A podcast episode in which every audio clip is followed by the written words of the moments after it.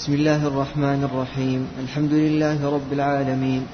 والصلاة والسلام على أشرف الأنبياء والمرسلين نبينا محمد وعلى آله وصحبه أجمعين. قال شيخ الإسلام ابن تيمية رحمه الله تعالى في العقيدة الواسطية وقوله ويبقى وجه ربك ذو الجلال والإكرام. بسم الله الحمد لله والصلاة والسلام على رسول الله. أي صفة من صفات الله أراد المصنف رحمه الله بإيراد هذه الآيات. إثبات صفة الوجه لله سبحانه وتعالى. ما هو قول أهل السنة والجماعة في هذه الصفة؟ يثبتون لله وجه حقيقي يليق بجلالة عظمته لا يماثل وجه المخلوقين ويثبتون كل ما أثبت الله سبحانه وتعالى لهذا الوجه. صحيح؟ نعم. وأهل السنة والجماعة قال آه، يفسر هذه الآية بماذا؟ ويبقى وجه ربك. نعم. أن كل شيء ويبقى وجه ربك كل شيء يذهب ويفنى إلا ذات الله سبحانه وتعالى الموصوفة بصفة الوجه. ربك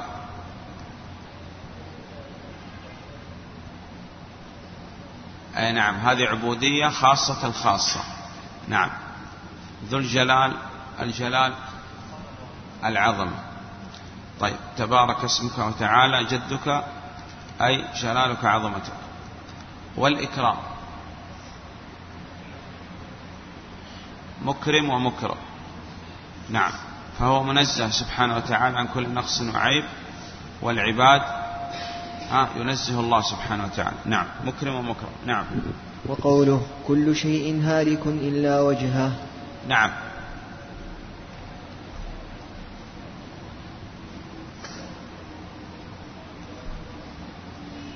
كل شيء من الأشياء يذهب ويفنى إلا ذات الله سبحانه وتعالى الموصوفة بصفة الوجه. الثاني من الأعمال يذهب سدى إلا ما أريد به وهذا دليل على الإخلاص. نعم. مع إثبات صفة الوجه لله سبحانه وتعالى وجه اللائق به نعم. وقوله ما منعك أن تسجد لما خلقت بيدي؟ طيب هل يوصف الله سبحانه وتعالى بأنه شيء؟ هذا من باب الإخبار لا من باب الأسماء والصفات. نعم. نعم. وقوله ما منعك أن تسجد لما خلقت بيدي؟ الخطاب لمن؟ لإبليس. طيب. ماذا أراد المصنف رحمه الله بإيراد هذه الآيات؟ ما هو قول أهل السنة والجماعة؟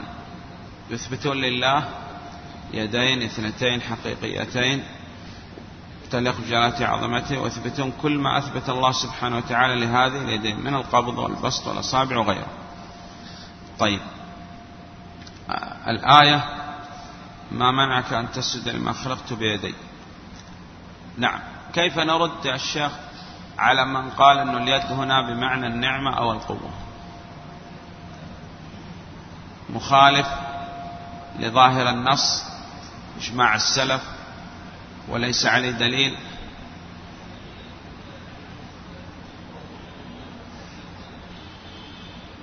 أن النعمة والقوة لا يمكن تثنى لما خلقت بنعمتي وبقوتي لا تأتي. أن اليد والنعمة أن اليد وصفت بأوصاف لا يمكن توصف بها النعمة والقوة قبض وبسط وأصابع وغيره نعم. طيب. بعده. باقي في الردود.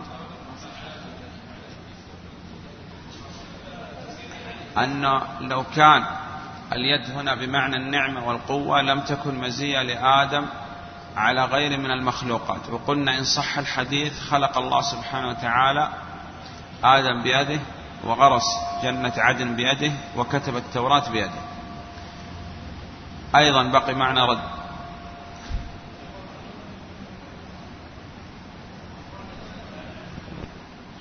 أن هذا جاء على سبيل المدح والثناء والرد على اليهود.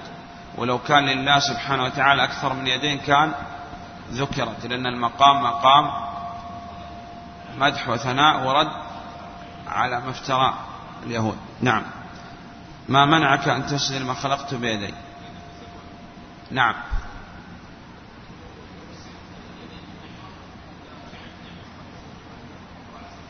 ونعم كثيرة. صحيح. نعم. وقوله وقالت اليهود يد الله مغلولة. غلت أيديهم ولعنوا بما قالوا بل يداه مبسوطتان ينفق كيف يشاء. طيب فوائد هذه الآية. إثبات اليدين لله سبحانه وتعالى وجه اللائق به. نعم. أن الجزاء من جنس العمل وكانوا هم أحرص الناس على المال. ولعنوا بما قالوا إثبات الأفعال الاختيارية لله سبحانه وتعالى. وجه الله وقلنا اللعن من الله والطرد لبعد من رحمة الله. غيره. ذكرها هو. نعم. نعم.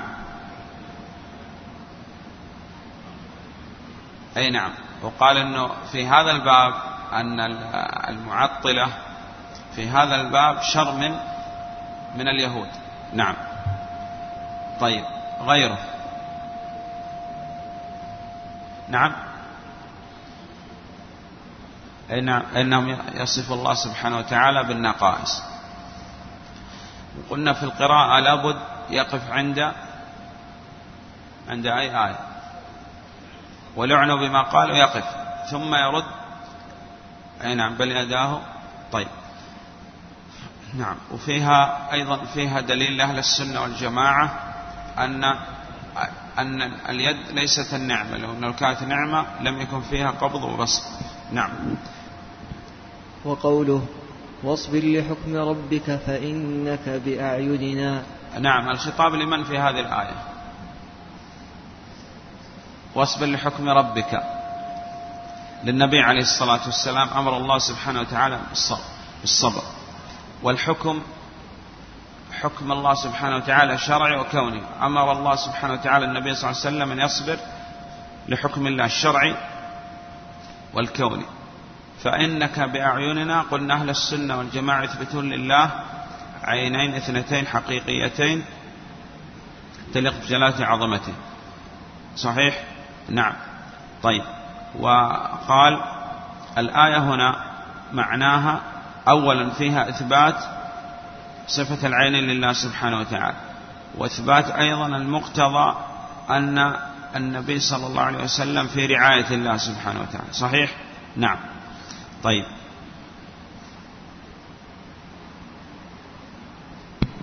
وقوله وحملناه على ذات ألواح ودسر تجري بأعيننا جزاء لمن كان كفر.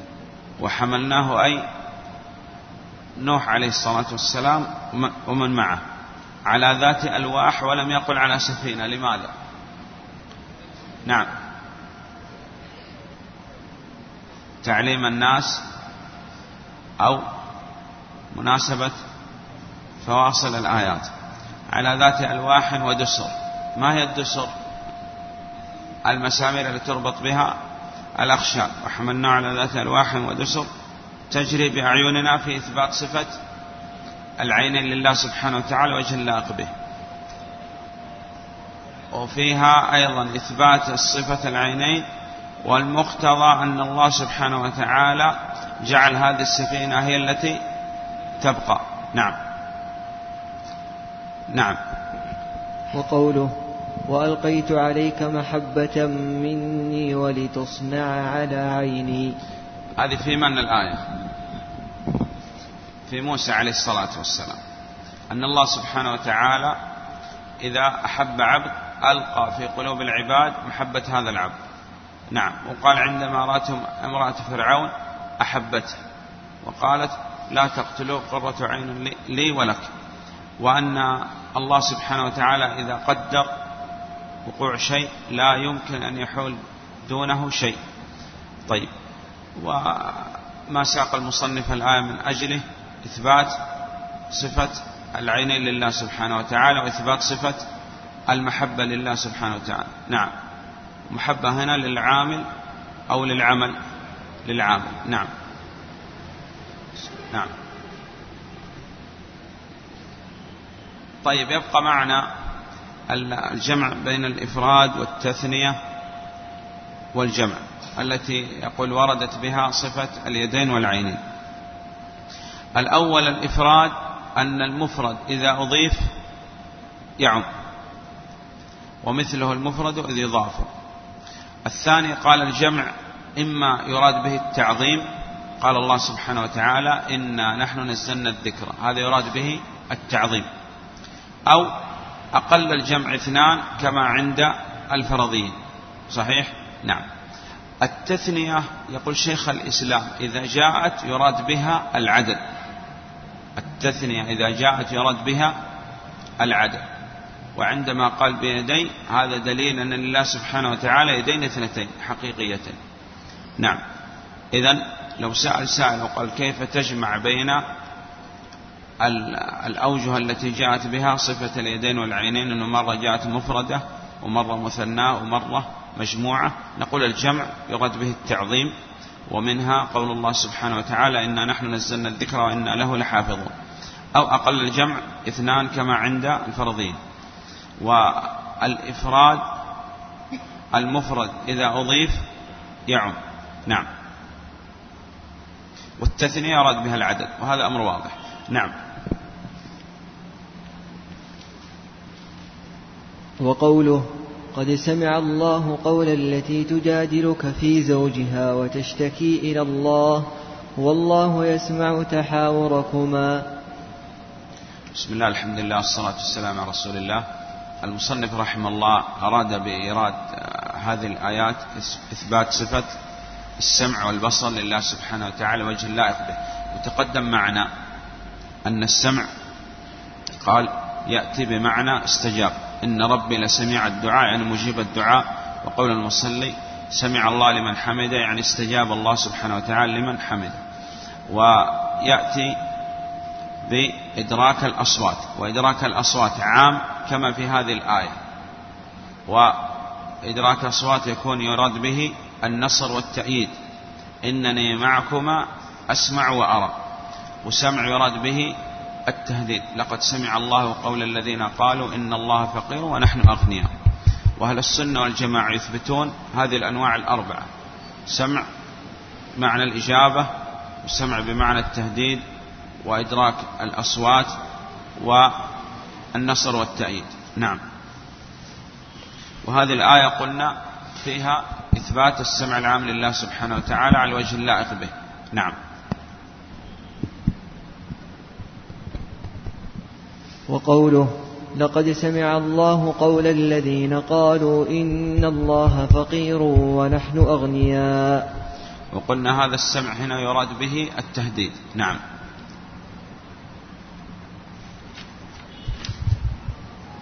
وقوله أم يحسبون أنا لا نسمع سرهم ونجواهم؟ بلى ورسلنا لديهم يكتبون. المناجاة تكون للقريب والمناداة تكون للبعيد وهذا تقدم معنا. وهذه الآية أراد المصنف رحمه الله بها إثبات صفة السمع لله سبحانه وتعالى وهنا يراد به التهديد. نعم.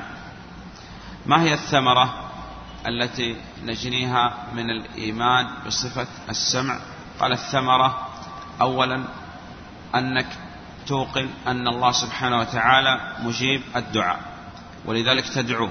ولذلك قال إبراهيم عليه الصلاة والسلام يا أبت لم تعبد؟ ما لا يسمع ولا يبصر ولا يغني عنك شيئا. وتؤمن أن الله سبحانه وتعالى يسمع كل شيء لا يخفى عليه شيء في الأرض ولا في السماء. الثاني أن تعلم أن أنك إذا قمت بتوحيد الله سبحانه وتعالى فأنت في في رعاية الله. لا تحزن. إن الله معنا يقول ابن القيم رحمه الله كل من كان مع الله فلا يحزن. صحيح؟ نعم. الثالث أن تحذر من مخالفة الله سبحانه وتعالى حيث أنك لا تتكلم بكلام يسخط الله سبحانه وتعالى. نعم. وقوله إنني معكما أسمع وأرى.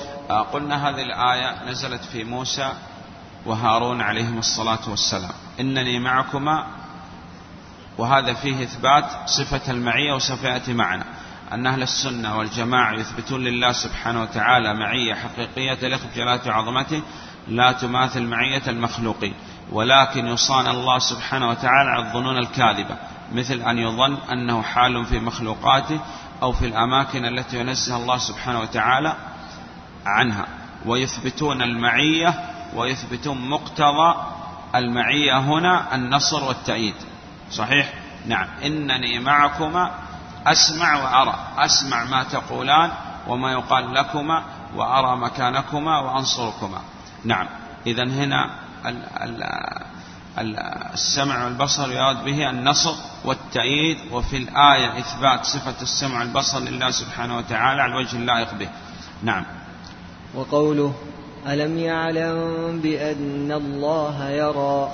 نعم. وتقدم معنا أن أهل السنة والجماعة قال يثبتون لله سبحانه وتعالى العينين اثنتين حقيقيتين تليق بجلالة عظمته ويثبتون أن الله سبحانه وتعالى ها يرى كل المخلوقات. صحيح ولا يخفى عليه شيء في الأرض ولا في السماء. قال والبصير تأتي بمعنى العليم لأنه قد يعمل. بعض الناس أشياء ما ترى لكن يعلمها الله. والمدرك الثاني المدرك للمرئيات. والمدرك للمرئيات ثلاثة أقسام. عام وخاص وتهديد. نعم. وقوله الذي يراك حين تقوم وتقلبك في الساجدين. نعم. إنه هو السميع العليم. نعم. إنه هو السميع العليم. وقوله وقل اعملوا فسيرى الله عملكم ورسوله والمؤمنون. وقل اعملوا فسيرى الله عملكم. إذا الله سبحانه وتعالى لا يخفى عليه شيء في الأرض ولا في السماء. وقلنا ما يعمل العباد منه ما يرى ومنه ما لا يرى ولكن لا يخفى على الله سبحانه وتعالى. نعم. وقوله وهو شديد المحال. آه. يكتفي بها الله أعلم أن نكتفي بهذا القدر وإلى غدا إن شاء الله. نعم. ماذا أخذنا في هذا اليوم؟ نعم. إثبات إثبات السمع لله تعالى. إثبات صفة السمع لله سبحانه وتعالى. فأهل السنة الجماعة يثبتون؟ سمع عام وسمع خاص وسمع يراد به التهديد وسمع بمعنى إجابة. نعم. أي نعم. طيب. ها الشيخ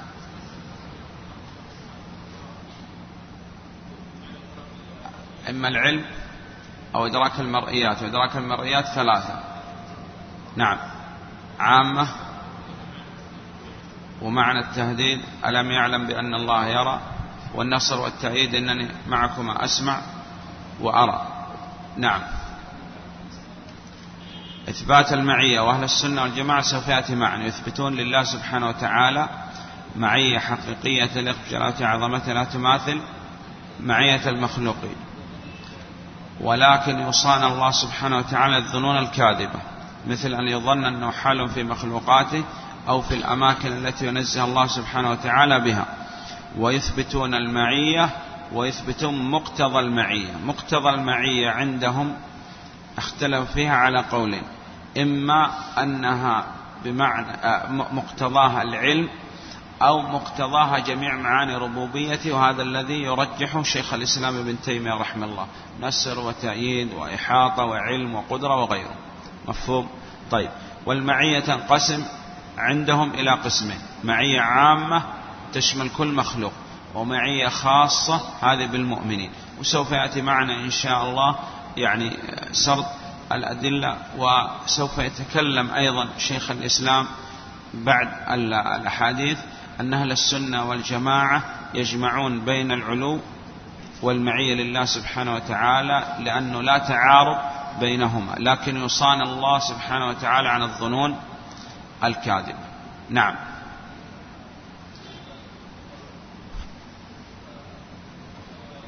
البصير يأتي بمعنى العليم ويأتي بمعنى إدراك المرئيات وإدراك المرئيات عام وخاص وتهديد. قالوا هذا غيره.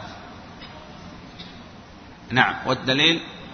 والله بصير بما تعملون لأن كل ما هناك ما يعمل العباد ولكن لا يرى. نعم. النجوى تكون للقريب. طيب. والمناداة تكون للبعيد. نعم. نعم. أخذنا أن كيف يجمع أهل السنة والجماعة بين الأوجه التي جاءت في اليدين والعينين أن مرة جاءت مفردة ومثنى ومجموعة. قال أن المفرد إذا أضيف يعم والجمع ما يراد به التعظيم أو أقل الجمع اثنان. والمثنى التثنية تأتي دائما ويراد بها العدد. مفهوم؟ نعم الله يفتح عليك.